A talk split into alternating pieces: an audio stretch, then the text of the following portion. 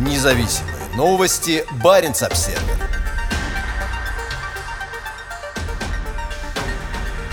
Медведев пообещал вернуть смертную казнь. После того, как в пятницу Совет Европы приостановил право председательства России, заместитель председателя Совета Безопасности страны заявил, что это хорошая возможность восстановить смертную казнь за особо тяжкие преступления. Смертная казнь запрещена в России с 1996 года, когда тогдашний президент Борис Ельцин ввел соответствующий мораторий. В 1999 году это решение было подтверждено Конституционным судом страны. Смертная казнь не может применяться ни в одной из стран-членов Совета Европы. Европы. 25 февраля, через день после того, как Путин начал войну с Украиной, Комитет министров Совета Европы принял решение приостановить право России на представительство как в Комитете министров, так и в Парламентской ассамблее. Решение вступило в силу немедленно и стало прямым следствием вооруженного российского нападения на Украину. При этом Россия остается членом Совета Европы и участником соответствующих конвенций, включая Европейскую конвенцию о правах человека. Похоже, что для бывшего премьер-министра права человека – это что-то из из прошлого. Комментируя приостановку российского членства, Дмитрий Медведев заявил, что это хорошая возможность восстановить ряд важных институтов для предотвращения особо тяжких преступлений в стране, типа смертной казни для опаснейших преступников, которая, кстати, активно применяется в США и Китае. Слова Медведева приводит в своем телеграм-канале РИА Новости. В 2008-2012 годах Медведев был президентом страны, а после рокировки с Путиным в 2012 занял пост премьер-министра, на котором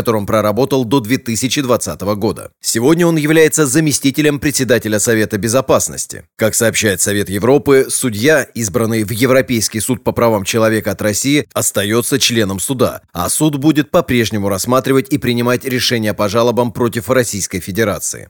Примечание номер один. Баренц Обсервер ожидает рассмотрения в Европейском суде жалобы против России на решение ведомства цензора Роскомнадзор о блокировке доступа к изданию на территории России.